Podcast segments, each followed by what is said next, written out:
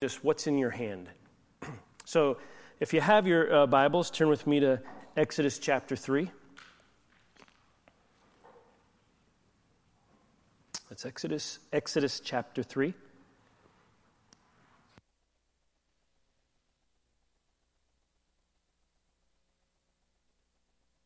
You guys, I'm able to control it up here, so. Exodus chapter 3, verse 7 through 10. The Lord said, I have indeed seen the misery of my people in Egypt. I have heard them crying out because of their slave drivers, and I am concerned about their suffering.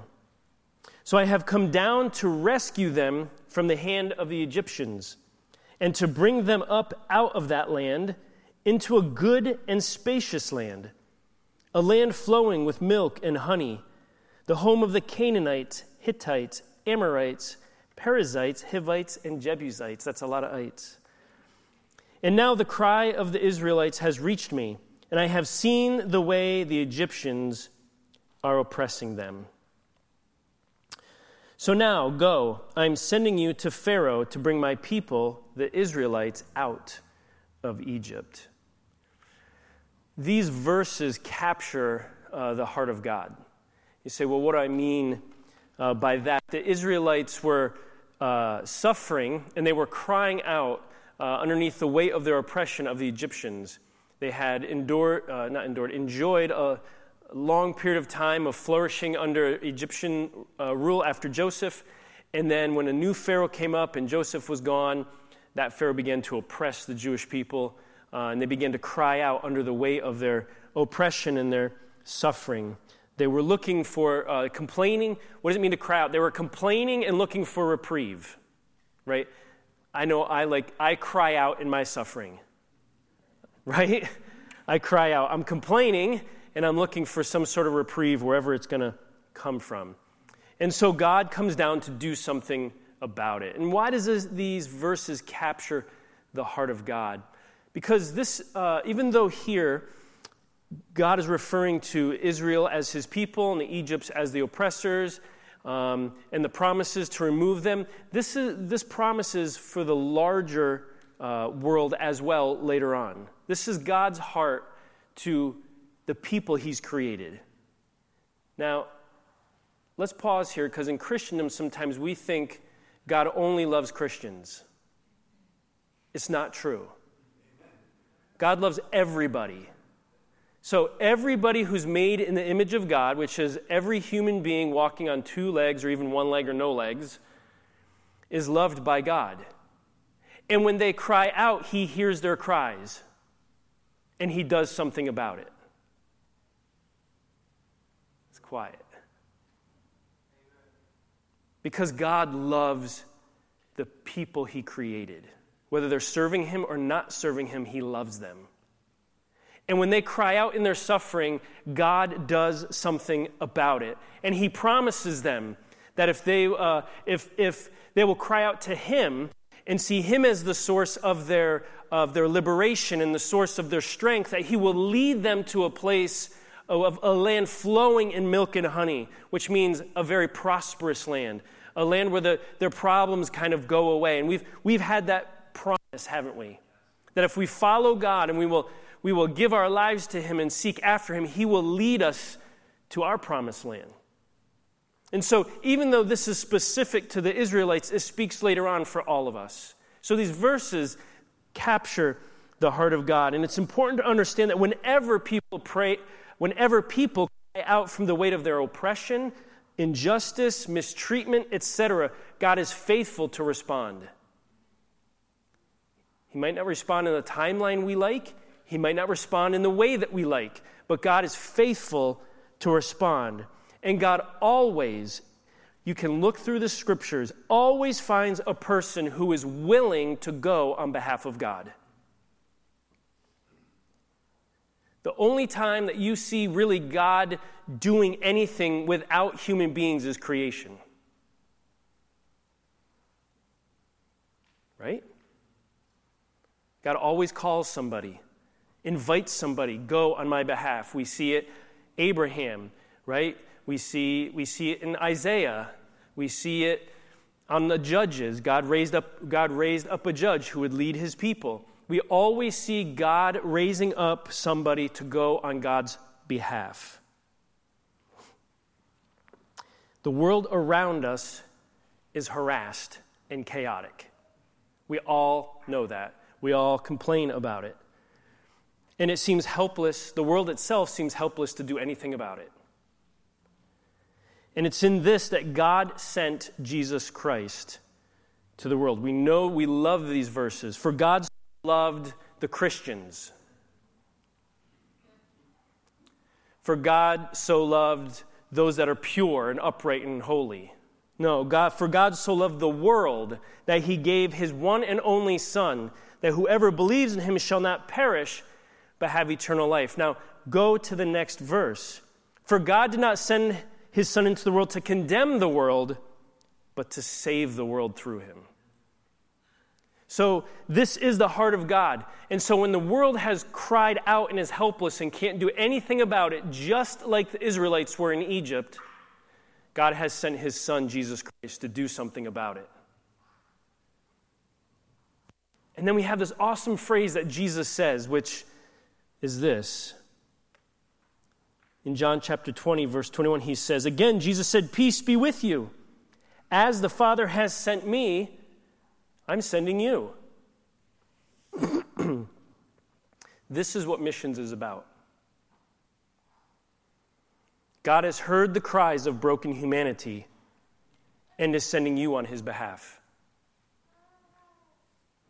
Let me repeat this. This is what this whole month is about. This is what missions is about. That God has heard the cries of broken humanity and he's sending you on his behalf. Exodus 3 and 4 record God and Moses' conversation about this whole topic. and Moses' response could easily be our response. And often it is. And we're going to look at it this morning. In verse 11, uh, Moses responds to God and he says, But Moses said to God, Who am I that I should go to Pharaoh and bring the Israelites out of Egypt? And on hearing the statement that, hey, God is sending you on his behalf to a broken humanity, your first response would be like, Who am I? I'm a nobody. I don't have any kind of special worth. I don't have any special ability. I don't have a, some sort of positional thing that I can make much influence. I don't have, I'm not a person of great resources, etc., etc., etc. The question, who am I? That I'm going on God's behalf. I'm, I'm really not anybody of special notoriety or special anything that God should ask me to go on his behalf. So Moses asked that question well, who am I to go to Pharaoh? I'm not anybody special. God responds in verse 12. He says, God said, I'll be with you. So that's your promise and my promise when God calls you and sends you somewhere and you go, I don't, who am I? I'm not anybody special. And God says, I'm going to be with you. And then he makes this interesting statement. And this will be the sign to you that it is I who have sent you. Oh, thank you, Lord, a fleece. Know that you're with me. Right, God, what is it? When you have brought the people out of Egypt, you will worship God on this mountain. What? That's after the fact. Hey, you'll know, you know how you'll know I'm with you? When you're successful. I don't like that. I want to know God is with me before I step out. I want to know God is going to provide for me before I make the first move. I want to know God is with me before I put that money in the offering or before I offer my services or before I sacrifice anything. God, you better show me you're with me. And God says, You know what? You know how you'll know I'm with you? When you've done it. Just, it's the Bible, it's not Pastor Steve. so, when God has broken your heart for something, or He's drilled down and said, Hey, you have this you can offer, and you go, I want to know this, you're in this, God. God's like, um, Why do you think your heart's broken and, you, and you're seeing that? That's how you know I'm with you. And you'll have your confirmation when you're successful.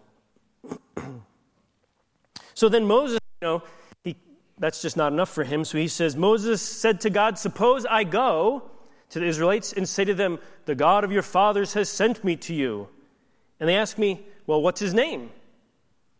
What should I tell him? This is interesting because we're like, That's a dumb question. It's God. But Israel has been in Egypt for so many years, they don't know who God is anymore.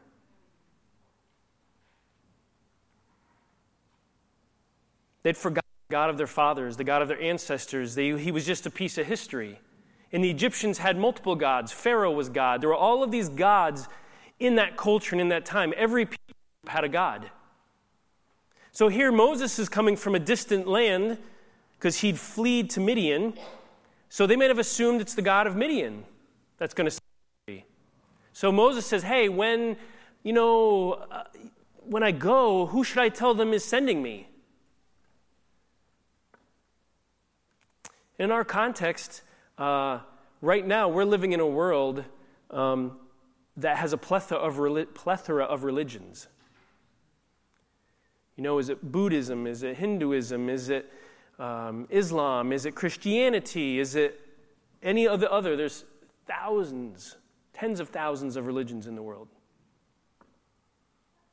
And we're in a society like, hey, I like this piece of this one, and I like this piece of this one, and I like this piece of this one. This is called syncretism, which is basically buffet.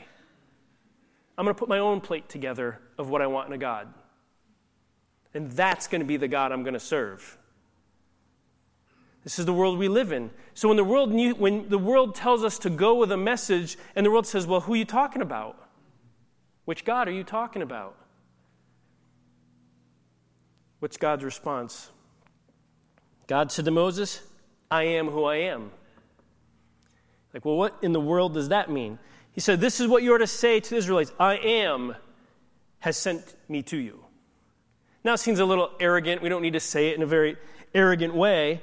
But when God says I am, he's meaning it's the eternal God. It's the God above every gods. It's the creator of everything. He's the Alpha and the Omega, the beginning and the end. There is no other, the all powerful, all knowing, all everything God. That is the God who is sending me.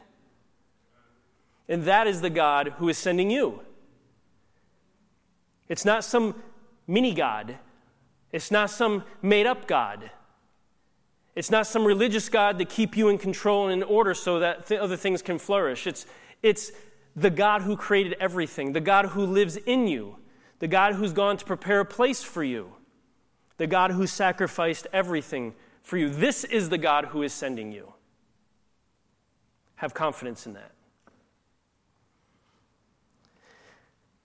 But again, that's not enough for Moses. And if I'm honest, it's not enough for me either sometimes.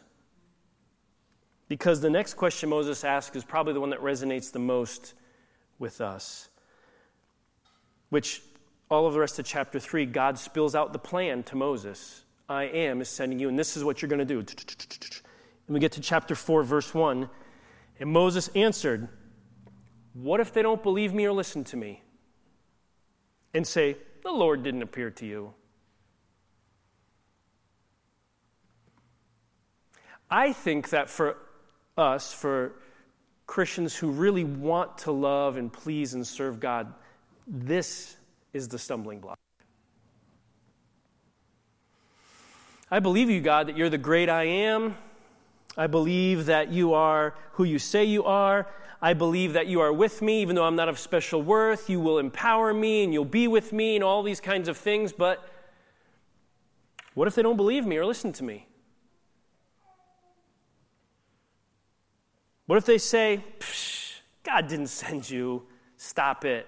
You're in your own head. That's nothing. What's God's response? Then the Lord said to him, What's that in your hand? A staff, he replied. This is an interesting response from God. What if they don't listen to me? in some ways, God is saying, listen, that's not really your concern. Your concern is just obeying me and doing what I've asked you to do. Whether they hear you or listen to you or believe you um, is not the primary objective. Really, Moses could be saying, But God, what if I go and they think I'm crazy? Right? That's more of kind of our language. If I tell them about you and I deliver your message and they think I'm, uh, you know, cuckoo, wacko, whatever, the, whatever object, uh, uh, uh, adjective you want to use, doesn't that prevent us sometimes? Because we don't really want to look crazy. We don't want to be the odd man out. We don't want to be ostracized from society. We want to fit in. That's why we dress similarly and we do our hair similarly and we drive cars that people like because you can't see the outside of your car while you're driving it. We want to fit in. And most of that's okay. He says, What's in your hand? A staff. Well, what does that represent? Now, God uses the staff and he tells Moses to throw it down, and God does amazing things with it. And he says, That will be a sign to people that I'm with you. And he brings them through these other things. But I want to pause right here because what's, what does what in your hand represent? What does that represent? For Moses, he was a shepherd, it was his everyday tool. It was, it was what he uh, separated the sheep. Uh, I should grab mine. I have mine in office. Isaiah, would you go to my office and grab my staff? I should have thought of this before, but, you know, travel and all. He uses the staff to separate the sheep. So he'll stick between, nope, nope, you go this way, nope, nope, you go this way, this way. There's usually a little hook on the end. So if one's in trouble, he can reach down and grab it or whatnot. They also use the staff to defend uh, the flock as a, as a, uh, a weapon of sorts to, to beat away animals or, or any of those kinds of things. So it was his object of daily use. It was also his walking stick. Um, I don't know if you've ever been in the Middle East. Thank you, beautiful. I can say it because she's my wife. It was just his object of everyday use. When you're, when you're walking and you're hiking, um, rock ledges, those kinds of things, use it for stability, to pull yourself up, to balance yourself, all those kinds of things. Um, if you, if you try to walk across a stream that's moss covered, now this probably was not in the Middle East, but this is my, for me. Like, I want my walking stick because I put it out like this. Because if you slip, you don't want to go down in, into the stream. I don't want to get soaking wet. So, and stepping on moss covered rocks in the middle of a stream, your likelihood, your chances of slipping are, are pretty good. Anyway, all that to say, it was his everyday uh, companion. It was his everyday companion. So it's the items you possess. What's that in your hand? My car. That's my everyday companion, right? My house. That's my everyday companion. What other things in your life are just things that are yours? They're just objects. They're your everyday companions. You have them, you don't even really think about them. They're just things you have. It also represents knowledge obtained experiences, right? What is, the, what is that everyday companion? Just the knowledge that you've obtained uh, about anything. What's that in your hand? It also represents the skills that you possess, the things that you've worked at and you've developed over the years. If we look at Moses' life, we realize that his skill as a shepherd God used to lead his people out of the promised land. Right? just his everyday skill. He's a shepherd. He learned, he cultivated that. He was probably good at it. Just his, what's that in your hand, skills? It's really, uh, or what's the position or power you hold? Doesn't, position or power, and we think, oh man, I'm not a CEO of a company, I'm not a this or I'm not a that, but every one of us in here has a position. You know, I know what mine are? I'm a husband. I'm a father. I'm a grandfather. I'm a pastor. Those are the positions I hold. To some, they might not mean like anything. To me, I love them. They're important to me, but those are the positions I hold. Some of you might have those same positions. Some of you might have greater positions. Maybe you do run a company. Maybe you have other positions. Um, I don't know what influences you have. What powers? What power do you have? I mean, sometimes I have a, a voice at pastors' meetings because I've I've managed to hang on for 14 years. I say that half joking. Because sometimes pastoring is just hanging on. It's like you're riding the bull. Sometimes the bull rides you, but you know, you still stick with it. What positions, what power do you have? And here's, here's the lesson God wants to use what you have on His behalf to reach the broken humanity for Him. God wants to use what you have in your hand on His behalf to reach the world around you. That's missions. Let me, let me move away from Exodus, uh, and, and we all know Matthew chapter 28, verse 19 and 20. It's the Great Commission. Jesus said, Therefore, go and make disciples of all nations, baptizing them in the name of the Father and the Son and of the Holy Spirit and teaching them to obey everything I have commanded you. And surely I am with you always to the very end of the age. Here's an interesting thing. Uh, we, in the English, we, we translate this go, therefore go.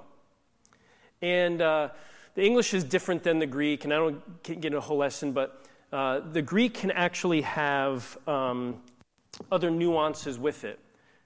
So if you were to interpret this uh, correctly, instead of it saying, therefore, go, as in, in one single action, it really means uh, as you are going. As you are going, make disciples of all nations. What is Jesus saying? Jesus isn't saying that the going is, is just one thing on your box to do. He's not saying, like, hey, go on a missions trip and then, or have a separate activity like going to church. I go, I go to church. Uh, we, I had a conversation with someone this morning that, you know, uh, think of parenting. Do, do you go parent? No. You're always a parent. Whether your kid is with you, whether your kid is at school, whether your kid is grown and moved out and has kids of their own, you are still a parent. Sometimes your actions are different or your responsibilities are different, and those change and these kinds of things. But as you're parenting, raise up children. Right? That's the context of how you parent. As you're parenting, raise up children. As you're going, make disciples. It's a lifestyle of how you live, it's not a single act you do. So Jesus says, hey, as you're going, make disciples, baptize, teach. So as you're living your life, have this mindset of, I'm investing in, I'm raising up people and disciples, I'm talking about Jesus, I'm living my life as I'm going. It's not a single event, it's not a something you graduate to. You start it from the moment you're saved. From the moment you put your faith and trust in Jesus, you begin to disciple people. You say, Well, I don't, you don't put a brand new convert in a, in a Sunday school room. No, you don't. But a brand new convert puts their faith and trust in Jesus, and then the next night at the bar is sitting there while he's drinking his beer and he's going, Hey, I just met this guy named Jesus. Guess what? He's sharing Jesus as he's going. He's now beginning to disciple people, even though his life's still a wreck. Right? I had a pastor one time who would, he remembers sitting at the bar, drinking and smoking cigarettes, talking about how awesome God is to the guys at the bar. he's like, I look back and I'm thinking, man, what was wrong with me? Like, not a very good example. Didn't matter. He was a better example than he had been the week before. You see, it's as we're going which coincides with the whole story of Moses. What's that in your hand? Because what is it that you have? What is it that's already yours? You don't have to go out and obtain something. You don't have to go out and purchase something. You don't have to go to school and obtain this or do this, and now I can go on missions. No, it's as you're going. What do you have? Do you have a car? You have a house? Do you have a staff? Do you have some position somewhere? Do you have what is it what is in your hand? I want to tell you a story that I heard this weekend. Um, it fit right in here, and um, it'll illustrate what we're talking about. Um, I, I, ran into a, a guy on the, the, trip I was at this week who had been a pastor in China for 10 years. He was an American guy. He'd gone out as a missionary and was pastoring an international church in Beijing, China, which is really cool. He said his church was right in the area where all the embassies were. So he often had lots of diplomats come to church and all those kinds of things. And so we had these conversations. And then God tugged at his heart and said, Hey, um, I want you to leave this church of 3,000 people here in Beijing, and I want you to go start a church in Boulder, Colorado. And Boulder uh, is um, would probably be similar to, to pastoring on Cape Cod. The difference is you're in the mountains instead of near the ocean. Just the mindset of people and uh, much like maybe the mindset of Seattle or th- those kinds of things. So it's not a, it's, um, it's a liberal post Christian kind of environment. And so he said yes, because that's what people do who love Jesus. He said yes and began the process of leaving the church and establishing all those kinds of things. And um, in an interview uh, on stage for the congregation, he made this off script comment because they asked, Well, where are you going to live in Boulder? And he, he didn't know. He literally packed up his belongings because it's, it's a three month process to put it on a container ship and get it from China to Boulder, Colorado. So you pack your couch and you don't see it for three months because it's on a ship somewhere in the world. So they packed up their container ship and they had no address in Boulder. And so they just wrote on the, on the shipping manifesto, delivered to Boulder, Colorado. and the people said, where, in Boulder? And he goes, oh, We don't know yet. Uh, when it gets close, call us and we'll give you the address. And um, so he shares this to the congregation, like, well, we're, well, we don't know yet, but God's going to provide for us. And then he said, for some reason, he looked out of this vast congregation. He says, You know, one of you have the ability to buy us a house and pay us to live in it. And he said, I'm just kidding. You don't have to pay us. And he looked back and he's kept going and he was like, What? What did I just say? Like, you know, this is crazy. So a couple days later, he's on a phone meeting with some folks who are helping the transition, and one of the guys says, Hey, Pastor, I wasn't uh, in church Sunday. Um, do you know that I was raised in Boulder, Colorado? And he said, No. He said, Yeah, um, when I was a kid at nine years old, my, fam- my family immigrated from China to Boulder. And uh, this, this family out there um, kind of adopted us, and they taught us how to speak English by using the Bible. And, and I became a Christian because of that. And then I went to college in Boulder. And when I graduated college, I, you know, I met a Chinese girl and came back to China, and you know, I'm fully Chinese. So but yeah, my, my roots are in Boulder. I was like, wow, that's really, that's really cool. He said, my wife also said that you made a comment from the pulpit. And he was like, so he said, I started to, I was a little embarrassed and shameful, and I, you know, because of the culture there. And I said, yeah, I was starting to defend myself. And the guy said, I thought to myself, why not? Why not? So uh, we want to buy you a house in Boulder.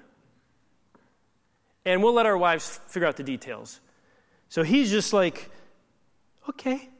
Like, so he hangs up and he's not sure what to do with all this. And then his wife gets on the phone uh, with the other guy's uh, wife a couple days later and she says, Yeah, we talked and we're comfortable with you going and finding a house up to $500,000. Here's the problem the average cost of a home in Boulder is 1.2 million. So now he has this great high and now a low, like, oh, we got to come up with $700,000 now. But his wife is, you know, she says, hey, thank you so much, um, but we can't buy a house for only 500000 The average cost of the house is 1.2 million. And so she says, Huh, okay. Let me talk to my husband. She calls back couple days later and she goes, Hey, um, so we talked and go ahead. We're going to give you a budget up to 1.5 million. Now, they're not going to, it's the Chinese people's home, but they're going to get to live in it. It's an investment for the Chinese couple. So they got to go to Boulder and go shopping with $1.5 million for a home. And get this not only uh, do they get to, sh- oh, so let me, so they pick out two homes and they're trying to think of the Chinese couple and what would they like and culture and all those kinds of things. And they pick out a couple and they call and they say, we wouldn't, you know, we've whittled it down to these. What do you, what do you want us to, which one do you want us to buy? And, and the husband said, listen, this isn't going to be our house. This is going to be your house. Whichever house best fits the ministry you have in mind, get that one. And so they get the house and uh, they sign three year memorandum of understandings. Um, and then the couple says, and um, by the way, we're going to pay all the utilities on the house too, so you can truly live there for free. So they bought a $1.5 million house and they pay the monthly utilities in order for this pastor to plant a church in Boulder, Colorado. It's amazing. God does amazing things. Here's the, here's the point I want to make, though, about this. Uh, I want to draw attention not to the fact that this pastor had this amazing blessing of starting this work, but the family in Boulder who befriended this immigrant Chinese family who were probably lost, couldn't speak English, they're in America, they have these kids, and they adopt them and say, hey, um, we want to teach how to speak English. And they befriended this family and they taught him English and they got him settled there in Boulder. Um, because the fruit of that is this the ch- one of those children in that family became a successful business person in China who then later bought a house for a missionary to come to Boulder and plant a church. But that person who offered what was in their hand, the fact that they were Americans and they knew English, and said, Hey, I'm an American and I know English, I can help these people. They offered what they had in their hand, and God used it and is using it to plant a church in a city that desperately needs it and provide for that pastor.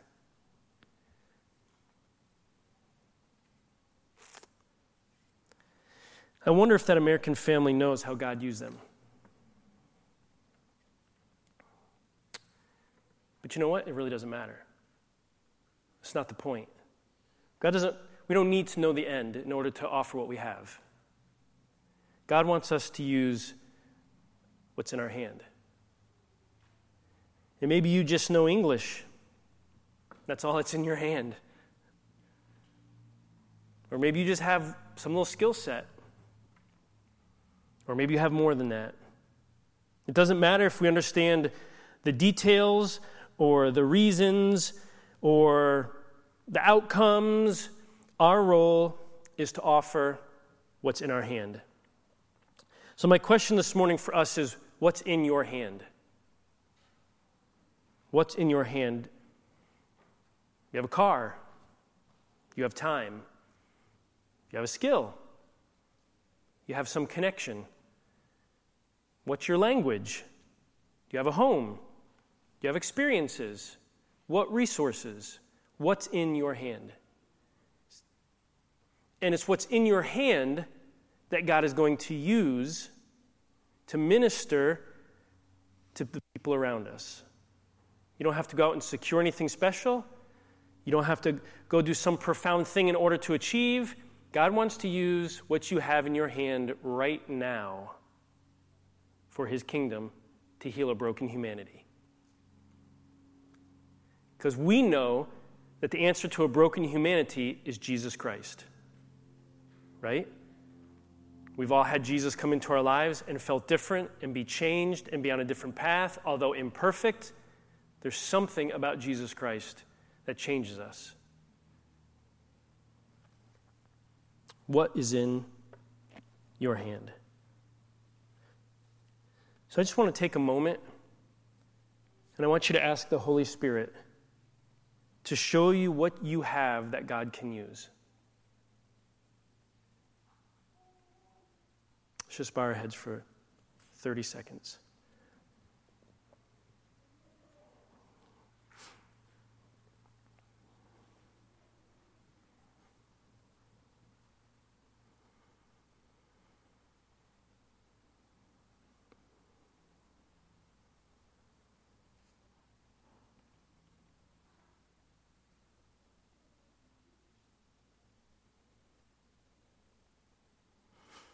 Now, if you'd stand with me this morning.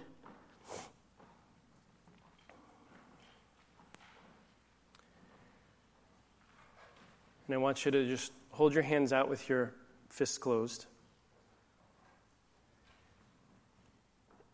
And I just want you, you can you don't have to say it out loud, you can say it out loud if you want. I just want you to if if you if this is your intent, I don't want you to just go through a moment.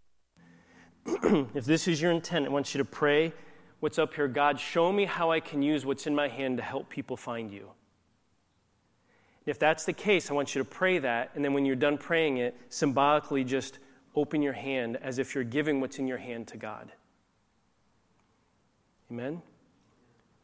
So, God, show me how I can use what's in my hand to help people find you.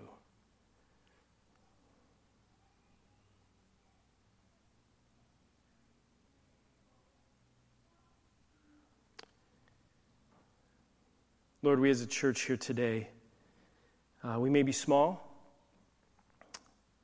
We may consistently look at that question well, who am I? Who are we? What can we possibly do about that?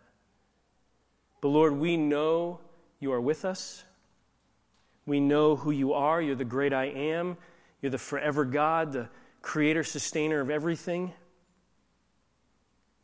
And Lord, today we, we collectively say, Lord, use what's in our hand. That we know that it's you that's going to affect the lives of the people around us through our obedience. Our, we know our obedience doesn't have to be huge, it doesn't have to be overwhelming, it doesn't have to be earth shattering, it can just be in what we have. And so, Lord, take what we have and use it so that people can find you. I pray, Lord, that as we continue in this month of missions, that you would lead us and show us how we, just ordinary people who love Jesus, can make a difference in this world. Point us, Lord, direct us, empower us, Lord. May we truly follow Matthew 28's Great Commission as we're going, make disciples. Lord, I thank you for the work that you're doing in us as a people. I pray, Lord, that you'd continue to breathe on that and cultivate it and strengthen us and show us and open our eyes to the world around us and what you want to do through us. We give you all the honor, the praise, and glory in your precious name. Amen. Amen, church. God bless you. Uh, have a great day today. We'll see you next week when the Vonerias are here, and they're going to talk to us about missions as well. Take care. We love you.